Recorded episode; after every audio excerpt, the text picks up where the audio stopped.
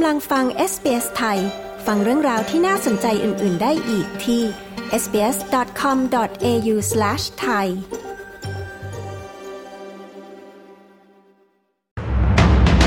เตือนประชาชนควีนส์แลนด์รับมือไซโคลนคาดขึ้นฝั่งพระฤหัสนี้ นายกออสเตรเลียย้ำมาตรการลดหย่อนภาษีขั้น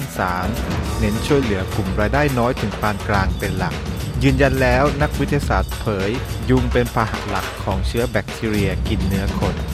ติดตามสรุปข่าวรอบวันจาก SBS ไทย ประจำวันที่ 24 มกราคม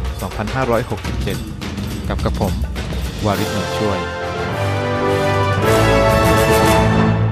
ประชาชนในรัฐควีนส์แลนด์ตอนเหนือตั้งแต่เมืองอาย ไปถึงแมคคาย รวมถึงหมู่เกาะวิทซันเดย์ ได้รับคำเตือนให้เตรียมพร้อมรับมือกับพายุไซโคลนเคอร์ริลีขณะที่พายุไซโคลนมุ่งหน้าสู่ชายฝั่งคาดว่าจะมีความเร็วลมสูงสุดที่ 120 กิโลเมตรต่อชั่วโมง โดยที่หมู่เกาะวิทซันเดย์และพื้นที่ชายฝั่งระหว่างทาวส์วิลล์และเซนต์ลอเรนซ์ซึ่งจะเป็นทางผ่านของพายุไซโคลนลูกนี้ เบื้องต้นคาดว่าจะพัดถล่มชายฝั่งระหว่างเมืองคอลเวลและหาดแอลลี่ในคืนวันพฤหัสบดี โดยจะอยู่ที่ระดับความรุนแรงระดับ 3 แต่อย่างไรก็ดีทางสำนักอุตุนิยมวิทยากล่าวว่า พายุจะอ่อนกำลังลงและอาจจะเข้าชายฝั่งเป็นระดับ 2 ระหว่างเมืองทาวส์วิลล์และแอร์ในคืนวันพฤหัสบดี หรือเช้าตรู่ของวันศุกร์สตีเวนไมลส์มุขมนตรีแห่งรัฐควีนส์แลนด์เรียกร้องให้ประชาชนเตรียมพร้อมรับมือกับสภาวะพายุไซโคลน และติดต่อกับเพื่อนบ้านที่อาจมีความเสี่ยง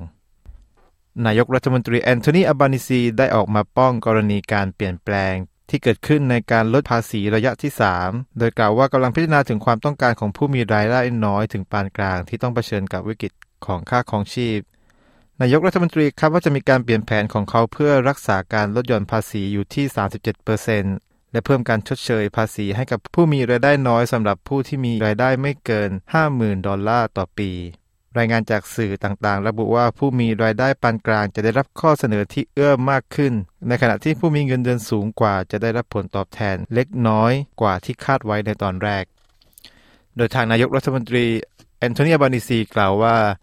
ข้อเสนอที่เขานำเสนอต่อพรรคแรงงานในบ่ายวันนี้ เป็นเรื่องเกี่ยวกับการช่วยเหลือชนชั้นกลางในออสเตรเลีย หรือผู้มีรายได้น้อยถึงปานกลางในช่วงวิกฤตค่าครองชีพ นักวิจัยได้ไขปริศนาทางการแพทย์ที่มีมาอย่างยาวนาน และขณะนี้สามารถยืนยันได้แล้วว่ายุงเป็นพาหะของแบคทีเรียที่ทำให้เกิดแผลบูรุลิหรือแบคทีเรียกินเนื้อ โดยที่แมลงเหล่านี้ถูกสงสัยว่าเป็นพาหะมานาน ซึ่งนักวิทยาศาสตร์ที่ทำงานเกี่ยวกับการศึกษาด้านนี้กล่าวว่าขณะนี้ได้พิสูจน์แล้วว่าพวกมันมีความเชื่อมโยงกัน โดยในรัฐวิกตอเรียของออสเตรเลียมีบันทึกผู้ป่วยที่เป็นโรคแผลกินเนื้อถึง 363 รายในปี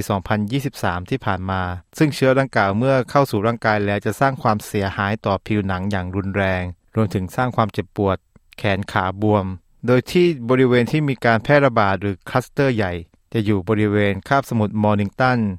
และเมืองจีลอง นอกจากนี้ยังมีรายงานผู้ป่วยในเมลเบิร์นอีกด้วย โดยการศึกษาของสถาบันโดเฮอร์ตีได้ตีพิมพ์ผลการวิจัยของพวกเขาในวารสาร Nature Microbiology ซึ่งได้รับการตรวจสอบโดยผู้ทรงคุณวุฒิและขณะนี้นักวิทยาศาสตร์กำลังมุ่งเน้นไปที่การทดลองที่มีเป้าหมายเพื่อลดจำนวนยุงในเมลเบิร์น โดยเฉพาะเมลเบิร์นชั้นใน ทั้งหมดนี้คือสรุปข่าวรอบวันจาก SBS ไทย ประจำวันที่ 24 มกราคม 2567 กับกระผม วาริศหนูช่วย